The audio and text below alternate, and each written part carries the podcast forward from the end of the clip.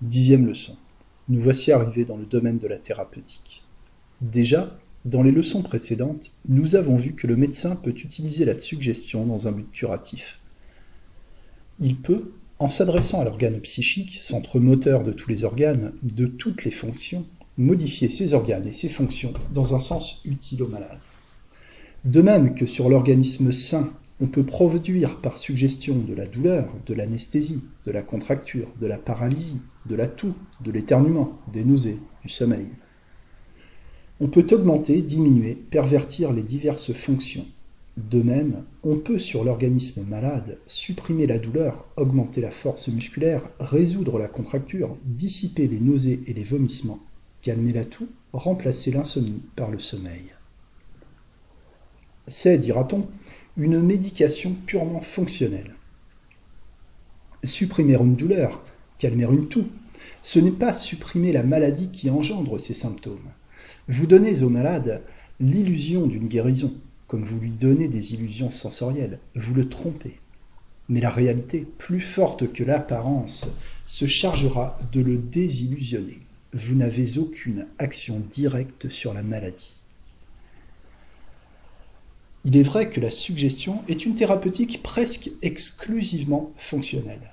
Mais le champ est vaste des maladies purement fonctionnelles, dans lesquelles l'altération organique n'existe pas, ou du moins est dominée par le désordre purement fonctionnel.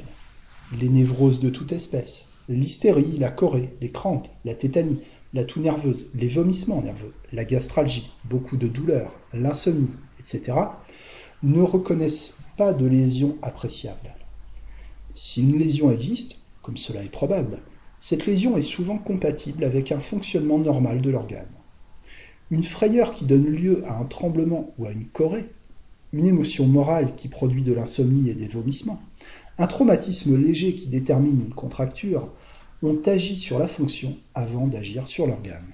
Une thérapeutique assez puissante pour restaurer la fonction, en neutralisant le choc psychique ou la sensation douloureuse périphérique locale qui entretient le désordre, sera par cela même une thérapeutique efficace. La plupart des névroses sont justiciables de la psychothérapeutique. Un malade, à la suite d'une chute, a une douleur dans la jambe. Cette douleur, perçue par le sensorium, réagit par un acte réflexe cérébral ou cérébrospinal sur les nerfs moteurs de la jambe et détermine une contracture la suggestion annihile la douleur ou l'empêche d'être perçue. On conçoit qu'elle puisse ainsi empêcher la contracture réflexe de se produire. Sans doute, la contracture peut persister alors même que la douleur a disparu. Elle peut être entretenue par un réflexe purement spinal. L'élément excitomoteur de la moelle, impressionné par le traumatisme, conserve sa modalité fonctionnelle pervertie ou bien c'est le nerf moteur périphérique dont la fonction surexcitée ne retrouve plus sa façon d'être normale.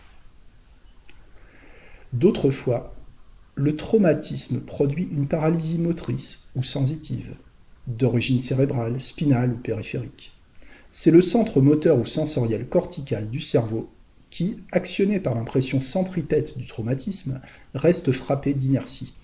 Ce sont les cellules des cornes grises de la moelle, ou c'est le nerf périphérique engourdi qui ne livre plus passage à l'incitation motrice ou aux impressions sensitives. Dans ce cas, la suggestion peut intervenir. L'organe psychique, actionné par elle, fait œuvre d'inhibition ou de dynamogénie. Il inhibe l'activité exagérée des cellules excitomotrices de la moelle qui fait la contracture et rétablit à son état normal le tonus musculaire. Il stimule l'activité défaillante du centre moteur cérébral spinal ou du nerf périphérique. Il envoie aux muscles l'influx moteur nécessaire pour retrouver les mouvements perdus. Il accroît ou rétablit l'impressionnabilité de la substance grise esthésiogène cérébrale ou spinale et régénère ainsi la sensibilité. Tout le dynamisme fonctionnel de l'organisme commandé par les cellules nerveuses transmis par les fibres conductrices aux organes, est subordonné, dans une certaine mesure, à l'action consciente ou inconsciente des cellules psychiques. L'esprit gouverne, le corps obéit.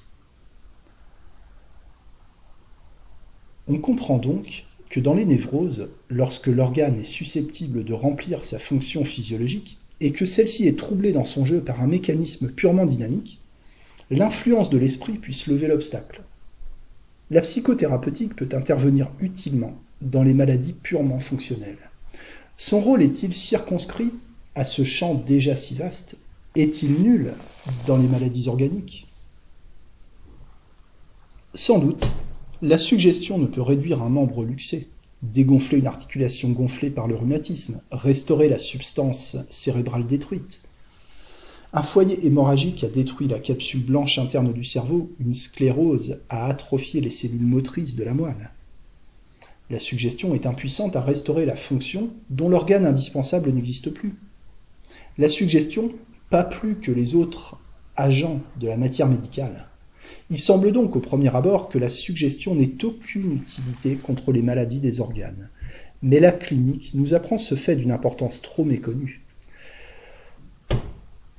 C'est que la lésion fonctionnelle peut survivre à la lésion organique c'est que le champ des troubles fonctionnels peut dépasser le champ de la lésion organique. Voici un exemple du premier cas. Une contusion ou un rhumatisme affecte les muscles ou les nerfs de la cuisse. La douleur immobilise le membre. Le fait organique dû à la contusion ou au rhumatisme, infiltration sanguine, myosite ou névrite, a disparu.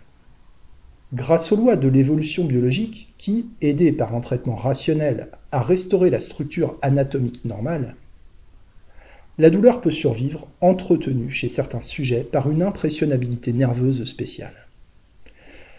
Le système nerveux tend chez eux à conserver la modalité acquise. Il continue, par une sorte d'autosuggestion inconsciente, à faire de la douleur, du tremblement, de la contracture. Le membre immobilisé crée un raccourcissement musculaire, une ankylose par réfraction fibreuse. Une coxalgie nerveuse se constitue qui peut devenir incurable. C'est alors une lésion organique secondaire greffée sur un trouble fonctionnel. La suggestion, annihilant la douleur, modifiant le dynamisme nerveux, rendant au membre sa moitié, pouvait prévenir ce résultat. Nous relaterons des observations qui démontrent cette influence bienfaisante. Voici un exemple du second cas. Un foyer d'hémorragie cérébrale a détruit une partie du corps opostrier. Il en résulte une hémiplégie avec hémianesthésie sensitivo-sensorielle. L'hémianesthésie persiste encore au bout d'un an. La suggestion guérit en quelques jours cette hémianesthésie. La lésion n'avait pas détruit le tiers postérieur de la capsule blanche interne. Le carrefour sensitif qui livre passage au conducteur de la sensibilité mais cet organe était dynamiquement frappé par lésions de voisinage. Le choc traumatique avait déterminé un ébranlement nerveux autour de la lésion, dépassant le champ de l'altération organique, comme une pierre jetée dans l'eau ébranle les molécules voisines dans une série de cercles concentriques. La stupeur fonctionnelle contiguë au traumatisme avait persisté, entretenant l'hémianesthésie. La suggestion, appelant l'influx nerveux à travers les fibres nerveuses inertes, a permis aux impressions centripètes de se frayer de nouveau leur voie jusqu'au centre de la perception. J'ai relaté des observations de ce genre dans mon livre sur la suggestion. Une sclérose en plaques produit un tremblement caractéristique dans les membres. Une ataxie lotomotrice crée une incoordination motrice. Ici encore, le trouble fonctionnel peut dépasser le champ de la lésion organique les fibres spinales non détruites subissent le contre-coup des lésions avoisinantes. Elles sont frappées dynamiquement avant de l'être organiquement. La suggestion peut encore réveiller leur activité et restaurer la fonction. Le tremblement peut disparaître. L'incoordination motrice des jambes peut faire place à une démarche parfaite ou convenable. La maladie est susceptible d'une rémission fonctionnelle tant que l'évolution organique inexorable n'a pas achevé son œuvre. C'est ainsi que les maladies organiques du système nerveux peuvent être guéries, si la lésion le permet, ou momentanément amendées, si elles sont de leur nature incurables. Que de troubles nerveux viennent se greffer sur les maladies organiques les plus diverses, troubles réflexes, sympathiques, liés à l'impressionnabilité nerveuse générale d'un organisme dont toutes les fonctions sont solidaires, si bien que l'irrigation d'un filet nerveux retentit douloureusement sur les fibres nerveuses lointaines, les vomissements incoercibles de la grossesse, la névropathie consécutive au déplacement utérin, l'hystérie traumatique, le nervosisme arthritique, l'hystérie saturnine, le vertige stomacal, les convulsions dues aux vers intestinaux, la corée vermineuse, l'épilepsie par frayeur, les paralysies sympathiques, les palpitations nerveuses du cœur engendrées par la dyspepsie, la migraine liée à la menstruation, les mille et une douleurs, sensations, manifestations diverses qui gravitent autour des lésions, déroutent le diagnostic, déconcertent la thérapeutique, tout cela ne montre-t-il pas que le dynamisme nerveux, venant s'ajouter à la lésion primordiale, joue dans sa sémiologie un rôle immense et ouvre à la suggestion un champ d'intervention plus vaste que ne semble le, comporter l'organe lésé? Voici par exemple une légère rétroversion utérine qui ne gêne en rien les fonctions vésicales et rectales, mais qui suscite par le mécanisme des actions réflexes toute une pathologie névralgie, suffocation, battement de cœur, vomissement, dyspepsie, vertige, hypochondrie, convulsion. La lésion n'est rien, la réaction fonctionnelle est tout.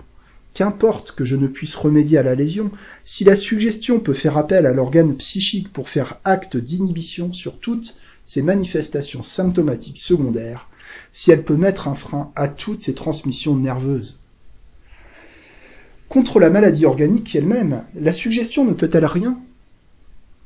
On sait que le système nerveux agit sur la nutrition des organes par l'intermédiaire des nerfs trophiques et vasomoteurs. On sait, d'autre part, que la suggestion peut réaliser des modifications organiques. Nous avons vu de la rougeur, des vésications, de la diarrhée, des hémorragies se produire par la suggestion. La stigmatisation est un phénomène d'autosuggestion.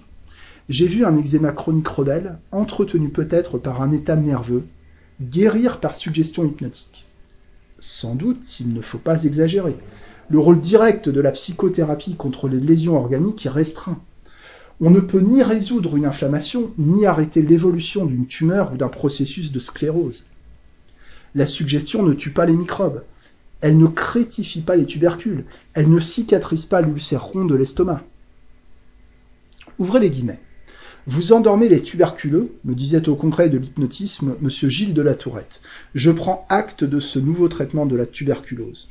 J'endors quelquefois les tuberculeux, ai-je répondu non pas pour suggérer au tubercule de disparaître, mais pour suggérer au malade de dormir la nuit quand il a de l'insomnie. Je restaure son appétit, je calme sa toux, je dissipe son angoisse, je supprime ses points de côté, et cela faisant, je crois lui faire du bien. Je le soulage si je ne le guéris pas. Quelquefois même, modifiant le terrain, j'accrois sa force de résistance contre le microbe envahisseur, et ainsi je ralentis, si je n'arrête pas, l'évolution morbide. Fermez les guillemets. Et les médicaments font-ils plus?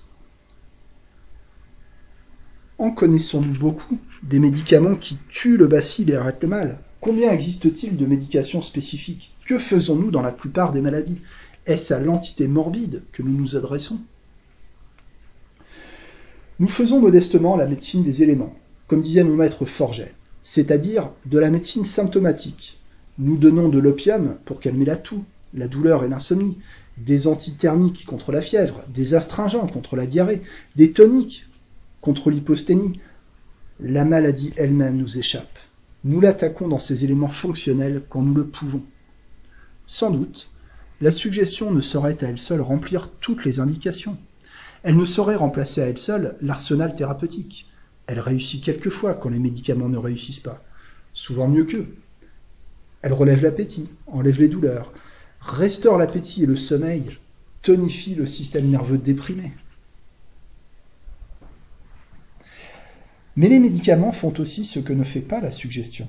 Celle-ci ne peut abattre la fièvre. Elle ne calme pas toujours la sueur. Elle ne favorise pas toujours l'expectoration. Elle ne remplace pas l'antifébrine, l'atropine, le kermès. Pas plus que ces agents ne peuvent la remplacer. Chaque arme fait ce qu'elle peut. C'est au médecin à savoir l'utiliser là où elle a chance d'être efficace.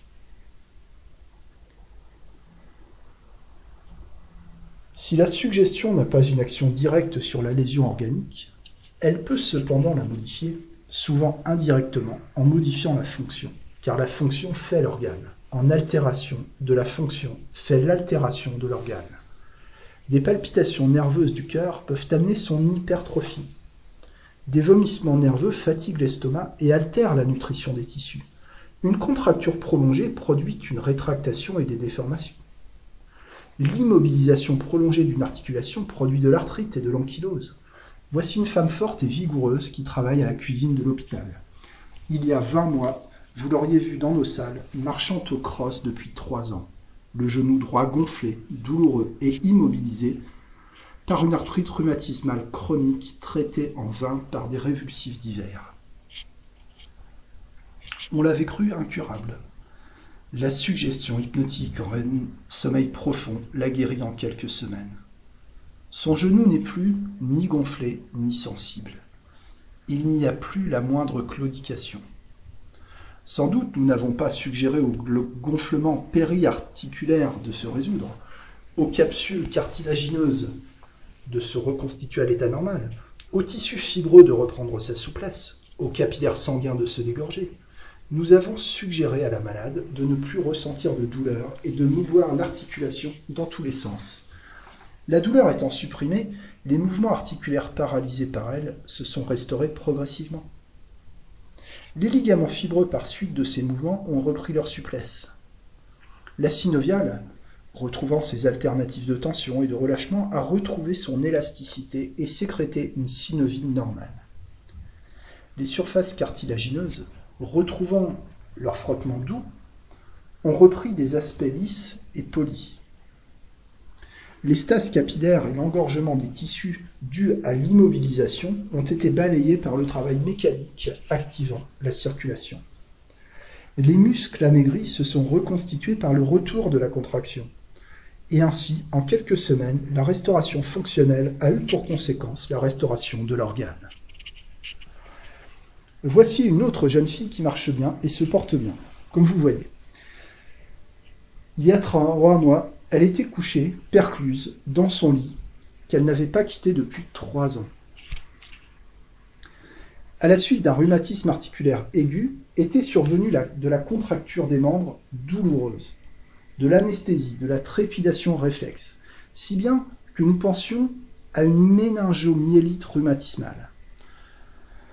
Le séjour au lit dans une salle d'hôpital, les douleurs persistantes, l'insomnie, avaient ouvert la porte au bacille de la tuberculose. Cette jeune fille était devenue tuberculeuse. Elle avait de la fièvre, des sueurs nocturnes, de l'anorexie, des digestions mauvaises, de la toux, de l'expiration souillée dans les sommets.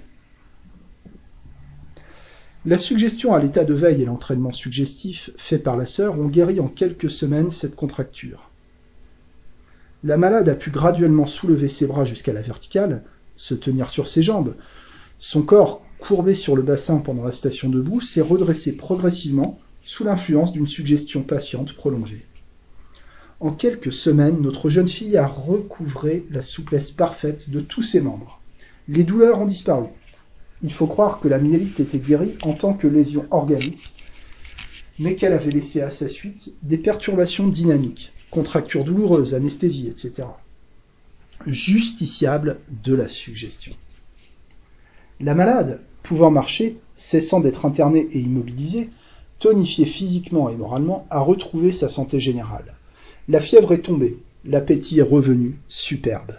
Le sommeil est parfait la nuit. C'est une résurrection, presque un miracle pour ceux qui l'ont vu. L'évolution tuberculeuse est arrêtée. La suggestion n'a pas guéri directement le tubercule. Elle a guéri la malade en supprimant les conditions de misère physiologique et psychologique qui lui avait donné naissance. Les médicaments antithermiques, toniques, antipasmodiques étaient restés impuissants. Le traitement psychique seul a pu la guérir. Voici un journalier âgé de 37 ans qui, bien portant jusque-là, a été il y a deux ans saisi à la ceinture par une courroie qui l'entraîna à 6 mètres de haut. On le dégagea. Il avait perdu connaissance. Revenu à lui, il n'avait aucune lésion. Mais depuis ce moment, il accuse une sensation douloureuse à l'épigastre qui persiste, qui l'empêche de travailler. il digère mal, il a des régurgitations aqueuses. Son estomac est dilaté. Il n'a pu reprendre son travail. Sa femme a dû l'entretenir, lui et ses trois enfants. La nutrition s'est altérée, le moral s'est déprimé. Et sur ce terrain est éclos aussi le germe de la tuberculose s'annonçant par une toux quinteuse, des sueurs nocturnes, un mouvement fébrile, une expiration soufflée au sommet. Le traumatisme seul agissant sur une nature impressionnable a amené cette évolution. La douleur épigastrique, sans lésion, a été retenue par le système nerveux. L'estomac, gêné par la douleur et par l'attention du malade concentrée sur la région épigastrique, a rempli avec lenteur ses fonctions. L'atonie de l'organe a créé ou augmenté la dilatation, la sensation de clapotement dans l'estomac, obsédant le sensorium du malade, est devenue douleur par suite de l'impressionnabilité nerveuse. L'inaction, la concentration triste ont appelé la tuberculose. Un traitement suggestif psychique dès le début eût sans doute prévenu ce résultat. Après deux ans de durée, vous avez vu la suggestion en quelques jours enlever à peu près les sensations douloureuses épigastriques et rendre la digestion facile. L'évolution tuberculeuse est enrayée, et le malade a essayé de reprendre son travail, notablement amélioré sinon guéri. Dans les observations que nous relatons, on verra combien l'élément nerveux, l'élément psychique, joue un rôle important dans la genèse et l'évolution des maladies diverses et combien la méconnaissance de ce fait expose le médecin à des erreurs thérapeutiques. Après avoir, par les considérations qui précèdent, montré comment la suggestion peut être utile non seulement dans les maladies cinémétéria, mais encore dans les maladies organiques diverses nous allons jeter un coup d'œil rapide sur le cadre nosologique et, faisant appel à notre expérience, dire quelles sont parmi les affections celles qui sont plus particulièrement justiciables de la psychothérapeutique. Et d'abord, les névroses. L'hystérie convulsive est le plus souvent suggestible dans la plupart de ces manifestations. La grande crise, la boule, la strangulation, les douleurs, l'anesthésie, les paralysies, les contractures, l'aphonie, l'amblyopie, les vomissements, toutes ces manifestations diverses cèdent souvent à la suggestion hypnotique. En général, si l'hystérie est récente, si elle est acquise à la suite d'une émotion morale, une seule ou un petit nombre de séances suffisent pour obtenir une guérison définitive. D'autres fois, si l'hystérie est ancienne, profondément enracinée dans les habitudes nerveuses, surtout si elle est héréditaire, la guérison est plus longue à obtenir. Il faut plusieurs semaines, plusieurs mois de traitement. L'autosuggestion éveillée par des impressions diverses, par des associations fortuites d'idées ou de sensations, tend à régénérer sans cesse les désordres fonctionnels. Les rechutes sont fréquentes. En poursuivant avec opiniâtreté, avec patience, sans brusquerie, la lutte, on arrive en général à modifier cette modalité pathologique, à dissiper toutes ou presque toutes les manifestations. La suggestion doit être adaptée à chaque individualité. L'injonction vigoureuse faite d'un ton de commandement, même avec menace, convient à quelque nature rebelle et rude.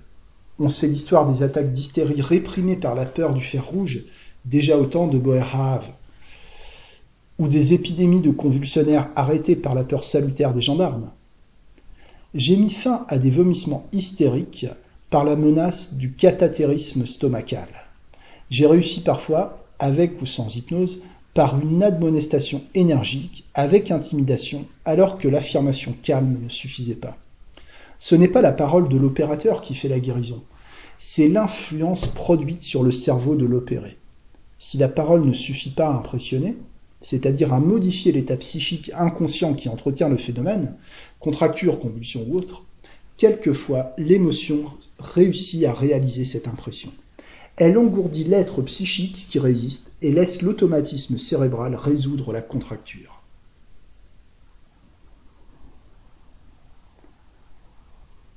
La brusquerie ne convient pas à la plupart des hystériques. L'insinuation douce réussit d'ordinaire mieux.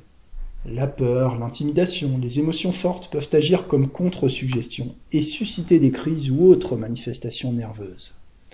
Des sujets très impressionnables quand on les hypnotise pour la première fois peuvent avoir un accès. Cet accès peut se répéter à chaque tentative d'hypnotisation.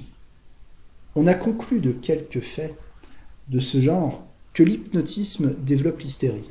C'est une erreur. L'inexpérience seule de l'opérateur doit être accusée. Ce n'est pas l'hypnotisme en tant qu'hypnotisme qui a fait l'attaque, c'est l'émotion du sujet. Il m'est arrivé chez certaines hystériques de ne pouvoir réprimer cette émotion dans le premier ou le second essai et de ne pouvoir conjurer cette crise, d'ailleurs facile à arrêter par la suggestion même. Mais il ne m'est jamais arrivé de ne pouvoir la prévenir à la troisième ou à la quatrième séance en calmant le sujet, en éloignant de son esprit toute anxiété, en l'invitant à dormir tranquillement, sans émotion, comme du sommeil naturel. Je ne fais pas fixer de points brillants, je ne fais pas de fascination, je ne terrorise pas de la voix ou du geste, je ne représente pas le sommeil provoqué comme un état magnétique extraordinaire, effrayant. J'endors en quelques secondes par une simple occlusion des yeux, par insinuation douce, suggérant en même temps au sujet qu'il est bien à son aise, qu'il respire bien, qu'il est calme, qu'il est content de dormir doucement, comme un enfant qui a sommeil. Et ce faisant, j'arrive d'emblée, ou en quelques séances, chez les plus impressionnables, à dégager l'hypnose de l'élément émotif. Je ne vois plus la respiration devenir haletante, la face se congestionner, le pouls se précipiter, la gorge se serrer. Je vois au contraire une face calme, exprimant le repos du corps et de l'esprit. Il faut témoigner de l'intérêt au malade, le capter, pour ainsi dire, sans le violenter.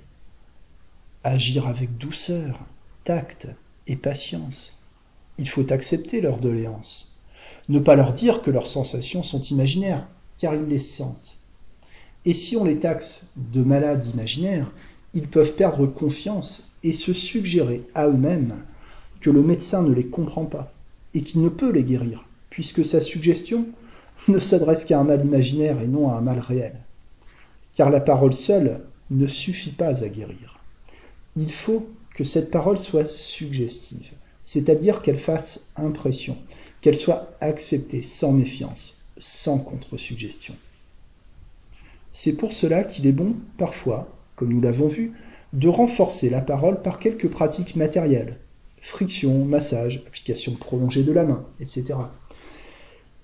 Il ne faut pas non plus, par quelques manœuvres intempestives ou prématurées, réveiller une douleur qui, obsédant le sujet, le rend sourd à la suggestion. Si on ne parvient pas à neutraliser une douleur dès la première séance, il faut patienter, recommencer, suggérer son atténuation progressive et ne pas vouloir imposer de force ce que la suggestibilité ne peut produire. Alors même qu'une vive douleur hystérogène est neutralisée, ou à peu près, il faut s'attacher à ne pas la réveiller, ne palper qu'à coup sûr et avec précaution, car la peur du mal engendre le mal, et la peur est le plus grand ennemi de la suggestion. Voici comme exemple cette jeune fille que je vous présentais tout à l'heure et qui, immobilisée pendant trois ans par une contracture d'origine a été guérie en quelques semaines par une suggestion patiente et douce due à la sœur du service.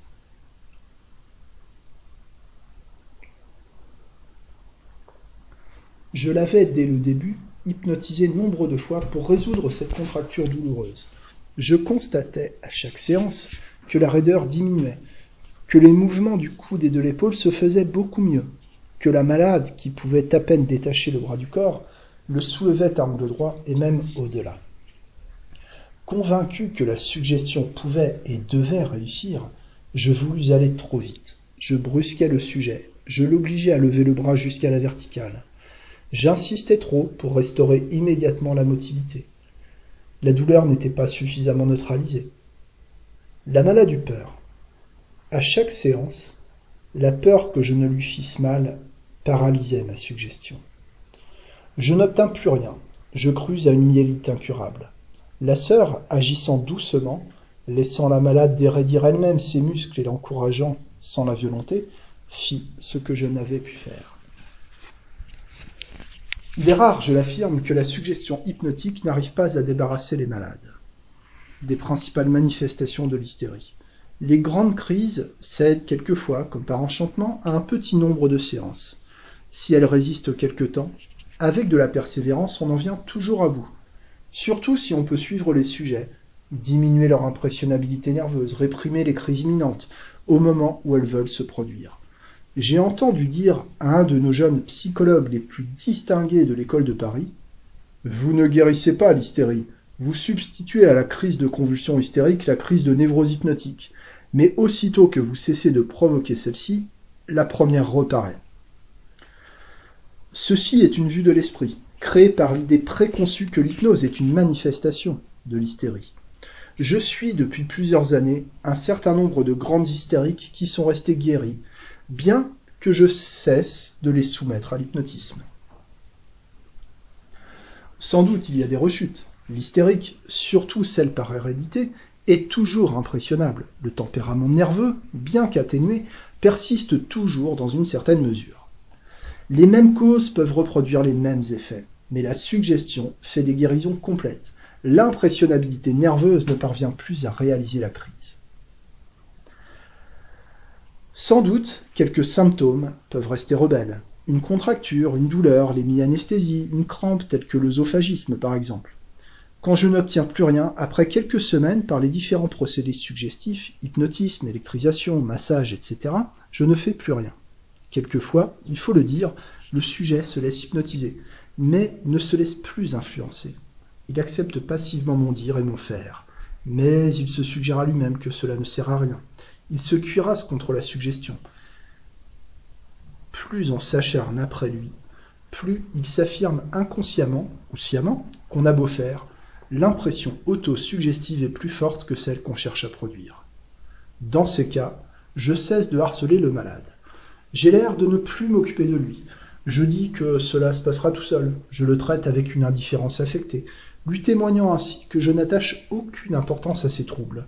C'est encore, après tout, une manière de faire de la suggestion qui réussit parfois. Car l'esprit humain est chose éminemment complexe. Il se connaît si peu lui-même et qui pourrait se flatter d'en déchiffrer tous les détours? Ceci nous amène à la neurasthénie. On peut dire que l'hystérie est d'autant plus docile à la suggestion, d'autant plus facile à guérir, qu'elle est plus franche, plus classique. Il en est autrement des symptômes neurasthéniques greffés sur l'hystérie ou des neurasthénies sans hystérie. Ici, il importe d'établir des distinctions. La neurasthénie est acquise ou héréditaire, locale ou diffuse acquise et locale, c'est par exemple une douleur, une oppression, une céphalée. Un trouble fonctionnel quelconque greffé sur une lésion organique guérie ou légère, ou sur une cause fortuite, dont le retentissement nerveux psychique seul persiste. Un choc sur l'épigastre peut, sans lésion, laisser à sa suite une douleur, une constriction de la dyspepsie. Une angine et une laryngite granuleuse légère engendre une sensation de gêne, de picotement, de strangulation, d'étouffement permanente et obsédante. Une blessure au bras guérissant trace entraîne de la parésie, de la douleur persistante. Une douleur thoracique provoque des battements de cœur, de l'anxiété. Sur cette neurasthénie locale viennent se greffer souvent des symptômes nouveaux, des réactions lointaines. La névrose se diffuse. C'est de la neurasthénie locale, acquise, généralisée vertige, obnubilation, points et irradiation douloureuse, troubles gastro-intestinaux, concentration triste, etc. D'autres fois, cette neurasthénie acquise est d'emblée diffuse et générale. Les émotions morales, la fatigue intellectuelle, l'anémie, la dyspepsie, les maladies de l'utérus, de la vessie, de l'estomac, l'anémie, le saturnisme, l'alcoolisme, l'arthritisme, la fièvre typhoïde, l'influenza, etc., peuvent être le point de départ de ces troubles nerveux généraux. Sans doute, alors même que ces neurasthénies sont acquises et non héréditaires, elles se développent sur un terrain d'une impressionnabilité native spéciale. Si la suggestion ne peut modifier complètement cette impressionnabilité, elle peut cependant, le plus souvent, en réprimer les écarts morbides. Nous verrons, dans nos observations, de nombreux cas de guérison de neurasthénie locale ou diffuse acquise. Guérison ou amélioration rapide ou progressive, à condition que la maladie ne soit pas trop invétérée, qu'elle ne soit pas devenue par l'habitude une modalité incarnée dans les centres nerveux. Il est nécessaire que le clinicien sache discerner de bonne heure dans le cortège des maladies diverses ce qui est perturbation nerveuse dynamique et ne la laisse pas s'enraciner dans l'organisme. Ceci ressortira avec évidence de la lecture de nos observations.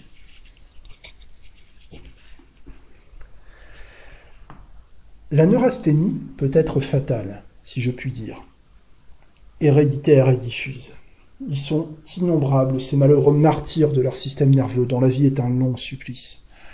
On a décrit une névropathie cérébro-cardiaque, une faiblesse irritable, une irritation spinale, etc. En réalité, chaque malade constitue un type morbide. Ou plutôt, plusieurs types morbides, car sa physionomie varie chaque jour. Troubles cérébraux, vertiges, migraines, photophobie, obnubilation visuelle, bruit subjectif dans les oreilles, apathie, excitation, céphalée, troubles spinaux, rachialgie, douleurs fulgurantes, fourmillement, engourdissement, sensation de froid, de chaud, de picotement, indéfinissable, parésie, tremblement, secousse, soubresaut, troubles nerveux périphériques, névralgie, points douloureux, crampes musculaires, sueur congestion et éruption cutanée, troubles viscéraux, dyspepsie, pneumopathose, dilatation d'estomac, gastéro entéroplose de Glénard, troubles cardiaques respiratoires, battements de cœur, syncope, oppression, respiration haletante, pseudo-asthme, pseudo-angine de poitrine, troubles menstruels, dysmémonorée, aménorée, métroragie, troubles psychiques, peur, obsession, difficulté de pensée, agoraphobie, cauchemar nocturne, etc. La liste est inépuisable des manifestations multiples, complexes, variables, qui s'acharnent avec plus ou moins d'intensité sur ces malheureuses victimes au désespoir de leur famille et de leurs médecins. Chez quelques-uns, le tableau est moins chargé. Tous les degrés existent. Les manifestations sont limitées à quelques régions du domaine nerveux. Elles sont supportables. Elles laissent des moments de répit. Quand cette neurasthénie est héréditaire, quand elle est due à une conformation vicieuse native du système nerveux, alors il faut avoir le courage de le dire. Elle est le plus souvent incurable. Les malades sont quelquefois difficiles à hypnotiser. Leur cerveau est obsédé par des impressions si nombreuses ou si tenaces, psychiques, sensitives, sensorielles, viscérales, qu'il est souvent rebelle à toute suggestion, malgré leur docilité leur bonne volonté, leur désir de se laisser endormir et de guérir. Leur système nerveux peut offrir une résistance invincible à toutes les tentatives pour l'influencer. Il en est qui sont impressionnables à l'hypnose, et cependant, bien que tombés en hypnose profonde, ils ne sont pas toujours dociles à la suggestion thérapeutique. Quelquefois, on arrive à calmer momentanément leurs manifestations, on supprime les douleurs et divers troubles nerveux il y a une amélioration notable. On a l'espoir d'une guérison plus ou moins complète.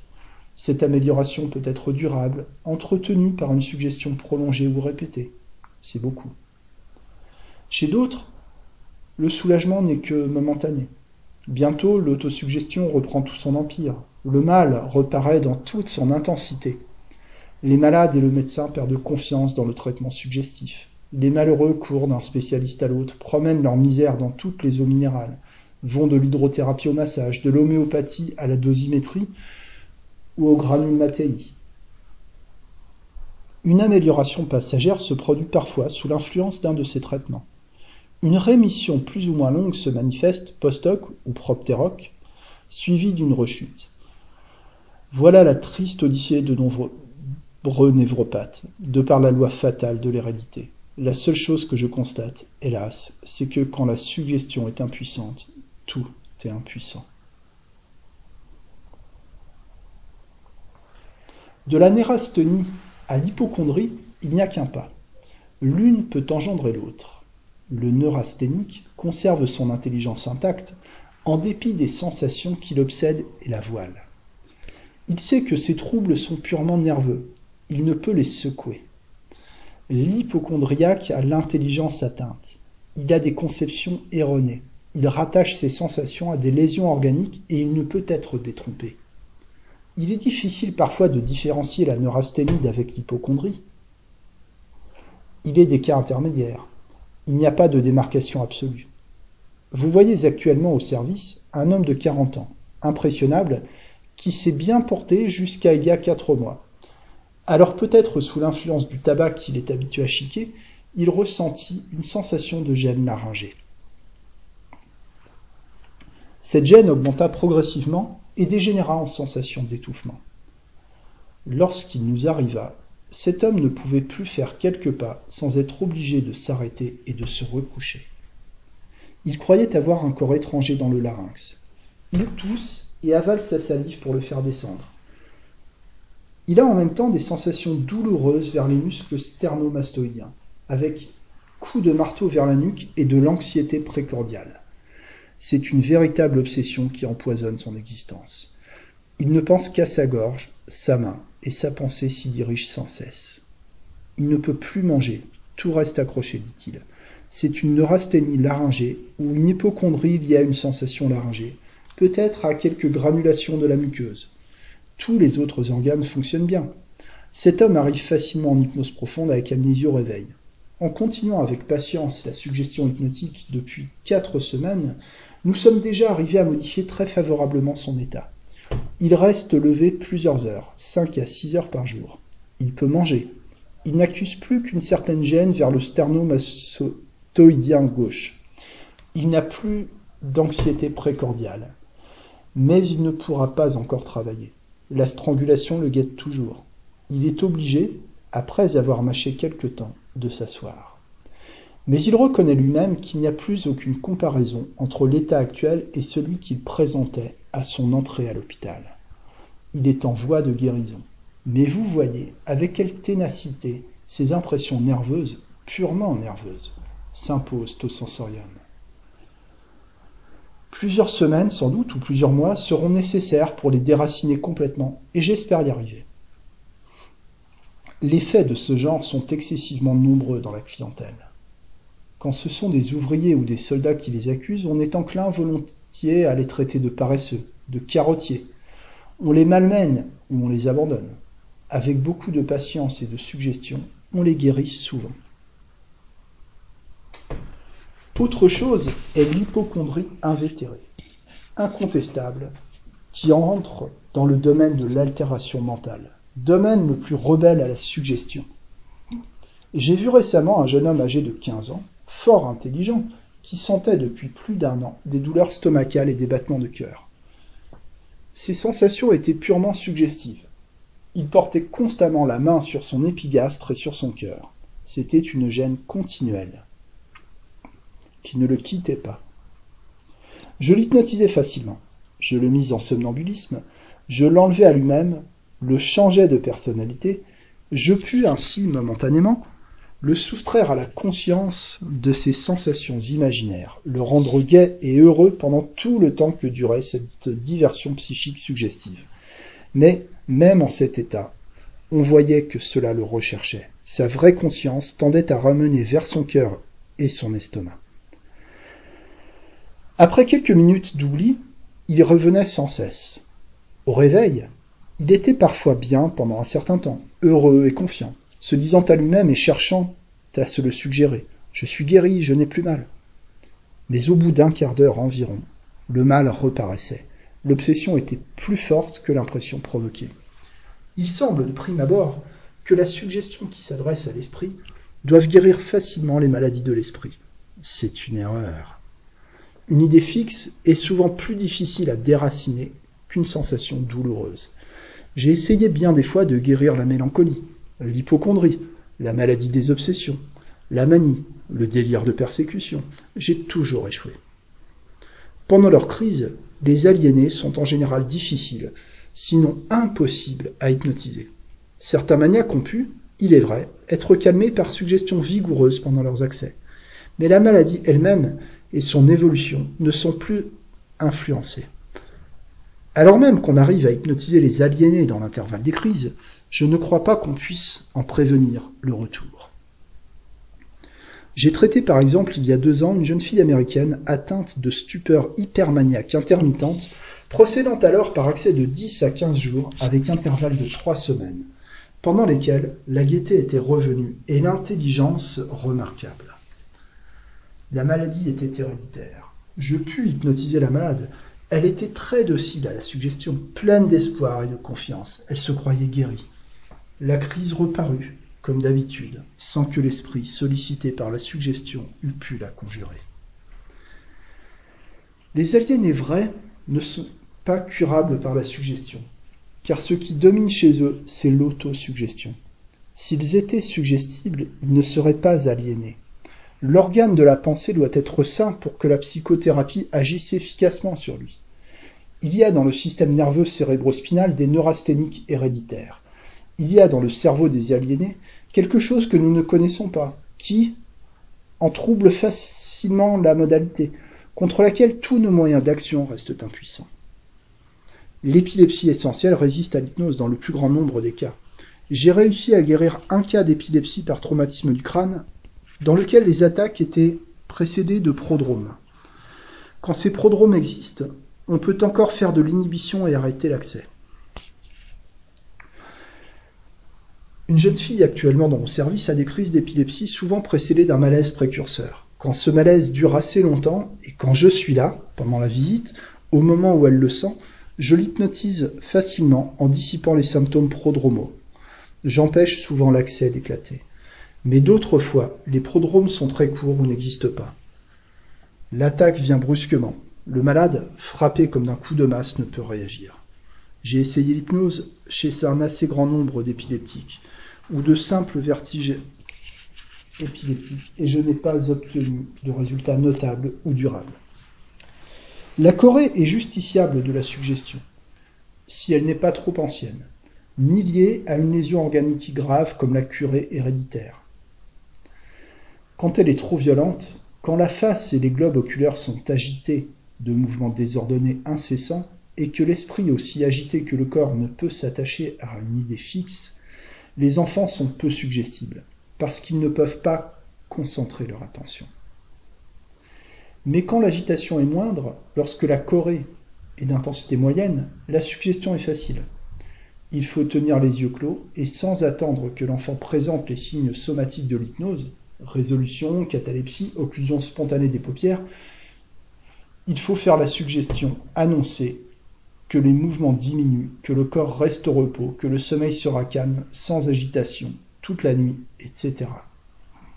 Souvent, quoique l'enfant ne puisse tenir les yeux clos, ni les membres tranquilles, quoique la face reste grimaçante, il est cependant influencé.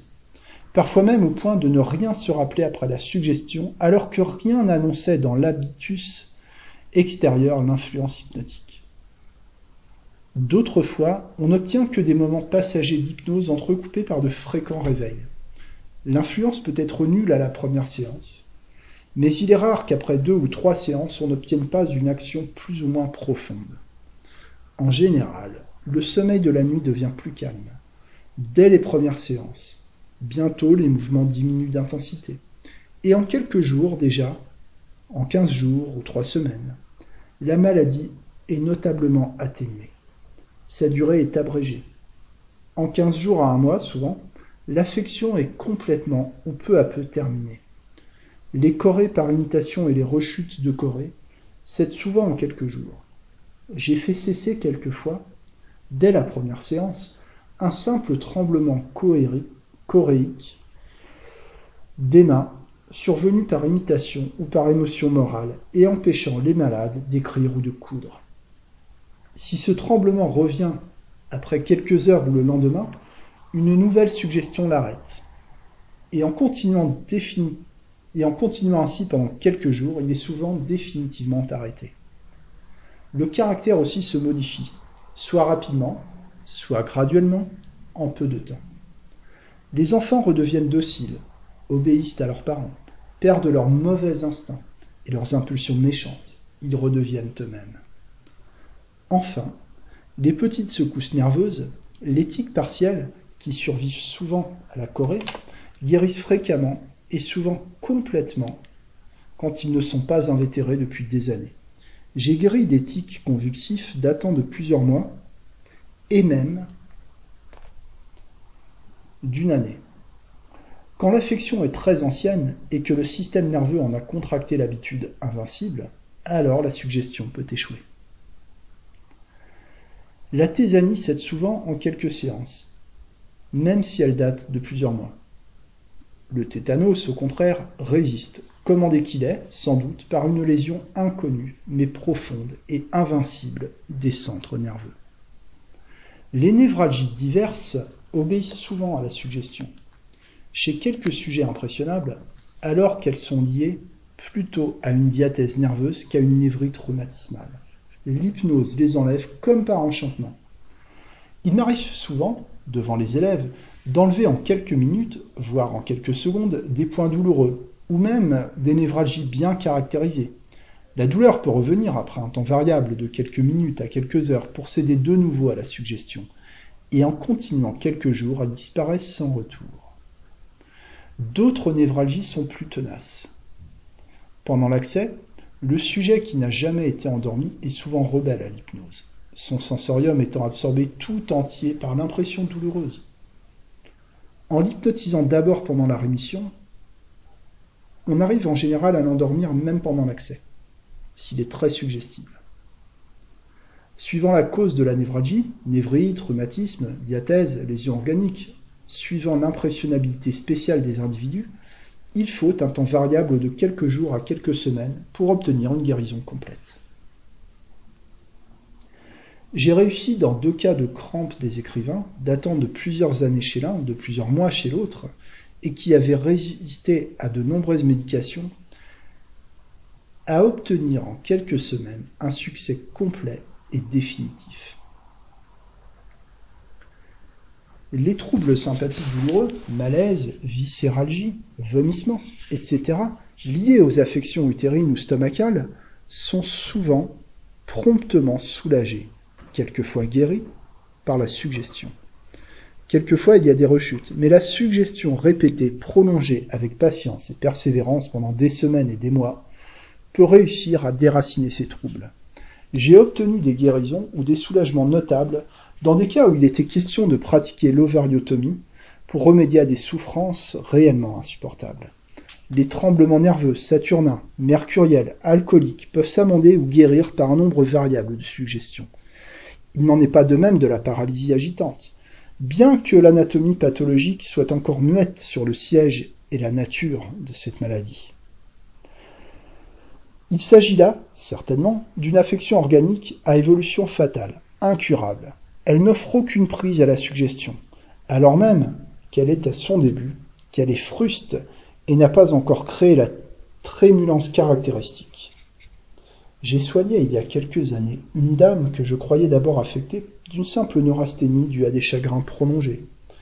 Son faciès était déprimé, atone, ses mouvements lents, son corps un peu courbé, sa démarche comme ankylosée. Elle n'écrivait que par tout petits caractères. Les nuits étaient agitées par un besoin incessant de remuer, de changer de place, de se lever, avec sensation de chaleur et trémulance passagère par accès. La suggestion resta impuissante, comme tous les autres traitements antérieurs et postérieurs. Il s'agissait d'une femme fruste de maladie d'une forme fruste de maladie de Parkinson, diagnostic qui fut d'ailleurs confirmé par nos collègues de Paris. Outre les névroses nettement spécifiées dans le cadre nosologique, il existe une foule de manifestations nerveuses, névroses mal définies, contre lesquelles la suggestion est souvent efficace. Hyperesthésie cutanée, anesthésie partielle, viscéralgie, migraine, etc. L'alcoolisme, l'arthritisme, la diathèse le saturnisme, à côté des lésions organiques qu'ils déterminent, créent aussi de simples névroses qui peuvent céder à la suggestion. J'ai guéri des douleurs musculaires et nerveuse, due à l'alcoolisme ou au saturnisme. J'ai vu une paralysie des extenseurs de la main d'origine saturnine, avec anesthésie, disparaître en quelques séances par suggestion. Certainement, il n'y avait pas dans ce cas de névrite confirmée, pas de dégénérescence nerveuse. Car dans ces cas, qui sont les plus fréquents, la suggestion reste l'être morte. La morphinomanie, qu'on peut ranger dans les névroses artificielles, est quelquefois facile, quelquefois difficile, à influencer par la suggestion. J'ai réussi rapidement dans 4 ou 5 cas où les sujets ne dépassaient pas la dose de 3 à 4 seringues par jour. Dans ce cas, les malades étaient hypnotisables, ils purent être sevrés très rapidement en quelques jours. À deux d'entre eux, je peux suggérer un véritable dégoût de la morphine, si bien qu'ils supportèrent l'un des accès violents d'asthme, l'autre des douleurs névralgiques, sans aucune tentation de recourir à l'injection. À d'autres, on n'arrive pas à suggérer le dégoût, mais on les déshabitue de la morphine. Il faut avoir la précaution de ne pas leur laisser la seringue et de les faire surveiller rigoureusement pour leur enlever la tentation de recommencer. D'autres morphinomanes qui se font 6, 12 injections ou plus par jour sont très difficilement suggestibles. Le malaise par suppression de morphine est intolérable. Ils deviennent fous de douleur, d'angoisse, de sensations diverses. Ce sont de vrais aliénés que l'on ne peut influencer facilement. S'ils ont l'énergie nécessaire pour se laisser traiter jusqu'au bout, ou si leur entourage seconde bien le médecin, on arrive à les guérir, sinon par l'hypnose seule qui ne peut pas réussir, du moins par une suggestion morale prolongée associée à un internement avec surveillance sévère. Je ne les sevre pas brusquement, mais rapidement, en 8 à 15 jours. Je diminue graduellement le nombre et la quantité de liquide injecté à leur insu, si c'est possible, en ajoutant de l'eau à la solution. Je les encourage, je suggère soit à l'état d'hypnose plus ou moins profonde si elle peut être obtenue, soit à l'état de veille, la disparition du malaise. Quand on sait influencer et capter son malade, on réussit souvent par la simple parole, au besoin aidé de quelques pratiques telles que la pulvérisation d'éther, quelquefois l'hydrothérapie, à stimuler le système nerveux et à calmer l'angoisse. J'ai vu de ces malades agités, poussant des cris féroces, se jetant de côté et d'autre, disant souffrir le martyr, croyant mourir ou voulant se suicider si on ne leur rendait pas la seringue. Souvent les médecins prennent peur eux-mêmes et leur confient de nouveau la morphine. J'ai pu, dans des cas de ce genre, par ma présence, par mon autorité, par la suggestion douce et calmante faite avec occlusion des yeux, restaurer un calme parfait sans injection. Et en persévérant, avec patience, en ne ménageant ni mon temps ni ma peine, venir à bout de cette terrible morphimanie. morphinomanie. C'est dans un établissement spécial où les malades peuvent être incessamment surveillés, isolés de parents ou de serviteurs complaisants, qui n'ont pas d'autorité sur eux, sous l'influence suggestive permanente du médecin et d'un personnel intelligent et expérimenté, que les guérisons peuvent toujours se faire en quelques semaines. Abandonnés à eux-mêmes, dans leur famille, les vrais morphinomanes invétérés ne guérissent pas. La tentation est plus forte que leur volonté. La simple suggestion faite par le médecin une ou deux fois par jour ne suffit pas. Il faut, je le répète, une autorité ferme qui domine les malades et un entraînement suggestif incessant. Les habitudes alcooliques sont en général plus faciles à réprimer, car les alcoolisés sont plus aisément hypnotisables et suggestibles. À quelques-uns, on suggère rapidement le dégoût pour le vin et l'eau de vie. À d'autres, qui n'acceptent pas le dégoût, on propose la suggestion de ne plus en boire. Il faut cependant une surveillance prolongée et des suggestions répétées pour prévenir les rechutes chez ceux qui n'ont pas une volonté assez forte pour lutter contre leur penchant. Mon ami le professeur Forel de Zurich a fondé une société de tempérance dont les adeptes s'engagent à ne plus boire que de l'eau.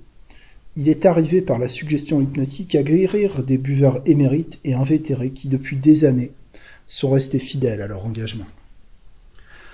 Un mot sur la psychothérapie appliquée aux maladies organiques. On ne peut guérir que ce qui est curable. On ne peut soulager et souvent améliorer ce qui n'est pas curable.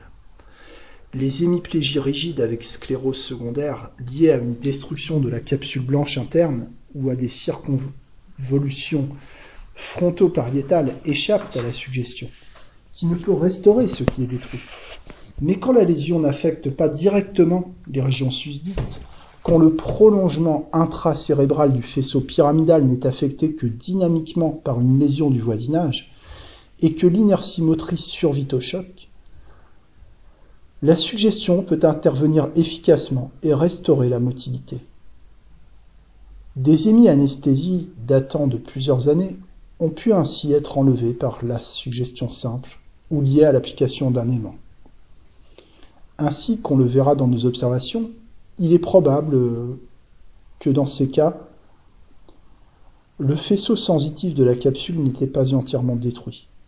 Nous l'avons enlevé ainsi de l'hémicorée, de l'hymiathétose et même de la contracture datant de plusieurs mois, quand ces symptômes n'étaient pas directement sous la dépendance de la lésion. Dans ce dernier cas, au contraire, s'il y a par exemple sclérose pyramidale descendante, la suggestion ne peut rien. Elle peut tout au plus diminuer la contracture momentanément ou dans une certaine mesure, mais son action est très limitée. J'ai actuellement en traitement une jeune fille de 22 ans qui depuis l'âge de 16 ans a une hémiplégie incomplète gauche avec quelques symptômes hystériques. Elle a eu quelques crises, de l'anesthésie, une douleur abdominale. Quelquefois sa main est complètement fermée en contracture et ne peut s'ouvrir. Ceci arrive surtout à la suite des émotions. Après quelques jours, elle se rouvre spontanément, mais reste toujours incomplètement ouverte. L'extension complète des doigts est impossible. Les nombreux médecins qui ont vu la malade se sont laissés tromper par les manifestations hystériques au point de tout attribuer à l'hystérie. Or, j'ai constaté que son hémiplégie est en réalité organique. Il y a exagération des réflexes tendineux du genou et du pied. Il y a cette raideur caractéristique du membre supérieur toujours en demi-flexion et offrant une résistance tant à la flexion qu'à l'extension. Il y a la contracture hémiplégique du côté gauche de la face primitivement paralysée qu'on n'observe jamais dans la paralysie hystérique. La suggestion hypnotique a restauré la sensibilité, a enlevé la douleur abdominale, a supprimé les crises d'hystérie. Elle résout la contracture intercurrente qui ferme la main complètement comme cela arrive parfois à la suite d'une contrariété.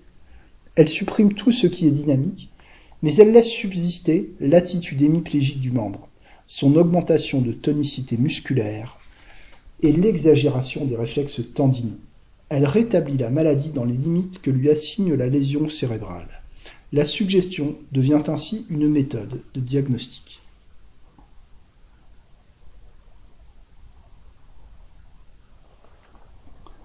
Les vertiges, la titubation, la céphalalgie, liées aux affections intracrâniennes, la maladie de Ménière, peuvent, suivant le siège de l'affection, être supprimé radicalement ou bien seulement atténué.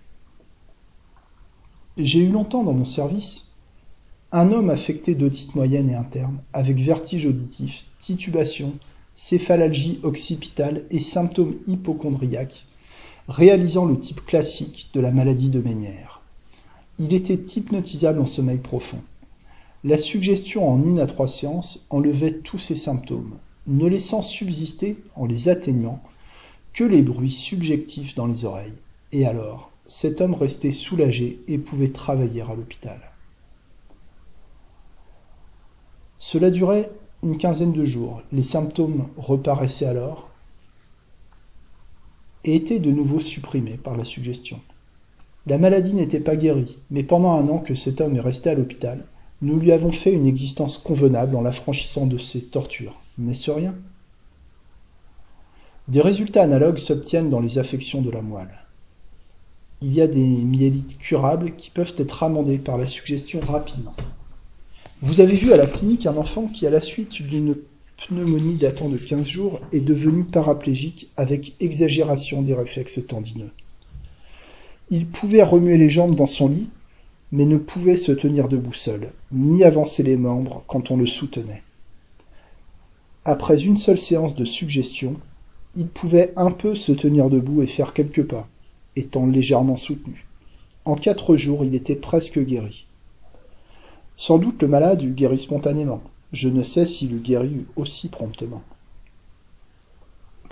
La plupart des myélites, malheureusement, sont incurables. Quand la lésion est trop avancée ou a envahi une trop grande étendue, la suggestion n'y peut rien. Quand elle est moins avancée, la suggestion produit parfois des résultats remarquables. Nous avons fait marcher à peu près convenablement des ataxiques qui ne pouvaient plus se tenir debout. Nous avons enlevé des douleurs fulgurantes du ténesme vésical et rectal diabétique. Ainsi fait aussi la suspension des ataxiques. Nous avons supprimé le tremblement et la titubation de la sclérose en plaques. Messieurs Fontan et Ségard ont publié aussi un cas remarquable de ce genre. Mais il faut bien le dire, les résultats obtenus sont passagers. La suggestion peut restaurer la fonction tant que la lésion ne l'a pas encore définitivement abolie. Tant que le trouble de cette fonction n'est qu'un trouble dynamique dépassant le champ de la lésion.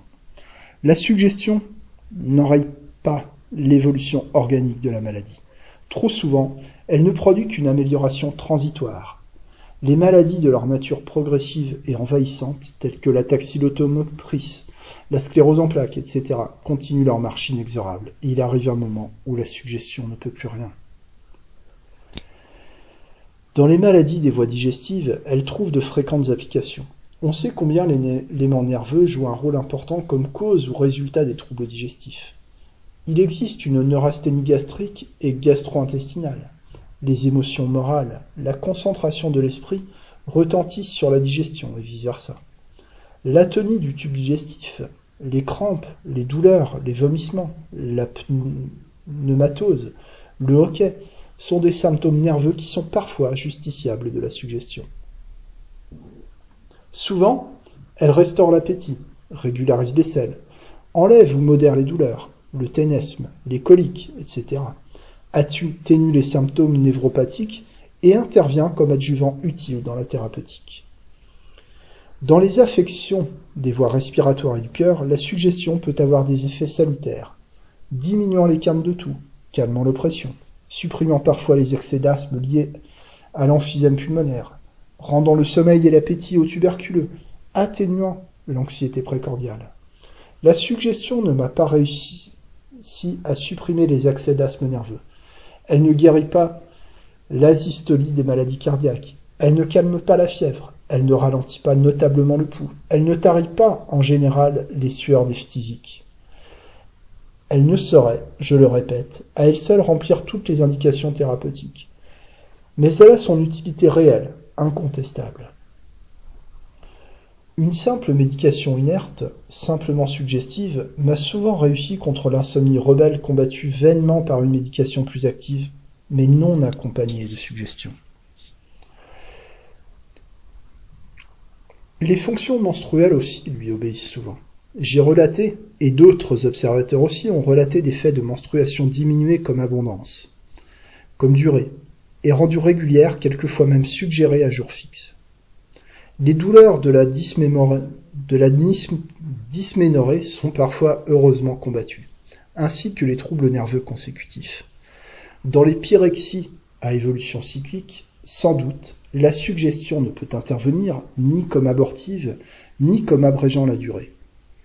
Mais elle intervient en enlevant la céphalalgie, diminuant l'angoisse et l'impressionnabilité nerveuse souvent liée à la fièvre, restaurant le sommeil, modérant les douleurs et tonifiant l'organisme pour lui permettre de résister à l'influence morbifique. Chez les sujets très suggestibles, elle peut calmer momentanément les douleurs du rhumatisme articulaire aigu. Elle enlève parfois, en une ou plusieurs séances, les douleurs survivant à la fluxion inflammatoire. Et met fin à une maladie qui se prolongeait par de simples troubles fonctionnels troubles qui peuvent par eux seuls condamner l'articulation à l'immobilité, entretenir la raideur articulaire et musculaire. Je ne poursuivrai pas plus loin cet aperçu très sommaire sur les indications et l'utilité de la psychothérapeutique. Les observations déjà publiées et celles que j'ajouterai à la suite montreront mieux que de simples assertions le parti que le médecin peut tirer de cette médication. On guérit souvent, on ne guérit pas tout. On soulage souvent, on ne soulage pas toujours. Les cas les plus simples, ceux qui paraissent le mieux devoir obéir à la thérapeutique suggestive, résistent parfois. Cela tient à la maladie dont quelques éléments nous échappent. Cela tient à l'individualité psychique qui, elle aussi, a des secrets qu'elle nous dérobe. À côté de la suggestion du médecin, il y a la suggestion du malade qui résonne, qui n'accepte pas, qui est dominé par ses impressions autosuggestives conscientes ou inconscientes. Le médecin est là une demi-heure au plus par jour pour suggérer. L'imagination du sujet reste toute la journée seule pour suggérer à son tour et défaire parfois ce que le médecin a fait. Il faut, chez quelques-uns, un entraînement suggestif un milieu suggestif qu'on ne trouve pas toujours. L'œuvre du médecin peut être contrariée par un entourage peu intelligent, par des contre-suggestions venant d'autres personnes. Avec du temps, de la patience, de la sagacité et la connaissance du terrain, qui ne s'acquiert que par l'expérience, on réussit souvent, à travers des tâtonnements, dans les cas les plus difficiles, malgré les éléments contraires. La suggestion est une science et un art qui exige une grande expérience, un long apprentissage. Et c'est faute d'avoir voulu persévérer pour acquérir cette expérience que beaucoup de médecins échouent. La suggestion trouve encore dans beaucoup de milieux médicaux et autres une hostilité considérable. On a commencé par nier les faits. On ne les nie plus, mais on dit qu'ils n'ont pas d'utilité pratique. On ajoute même que c'est dangereux. On prononce les mots d'hystérie, de suppression de libre arbitre, de dérangement des facultés intellectuelles. On terrorise les familles. On désuggestionne les malades. Quand je ne suis pas sûr de mon terrain, quand je crains les influences contre-suggestives, et que je crois cependant que la suggestion peut être utile, je la fais sans hypnotisme. Je la cache dans une pratique inoffensive, dans l'électricité, dans le massage, dans une friction, dans un médicament. L'électricité, surtout quand elle n'a pas été employée déjà dans la maladie en cause, convient merveilleusement. J'ai enlevé des douleurs, des névralgies, des spasmes, de l'aphonie nerveuse, de l'impotence fonctionnelle par l'électrisation suggestive en affirmant au malade que cela va le guérir et en concentrant, pendant l'application de l'appareil, son attention sur les effets curateurs qu'il éprouve, en lui expliquant le mécanisme de la guérison, de façon à fixer l'idée de sa guérison dans son esprit, et à faire ainsi, par voie détournée, de la psychothérapie suggestive.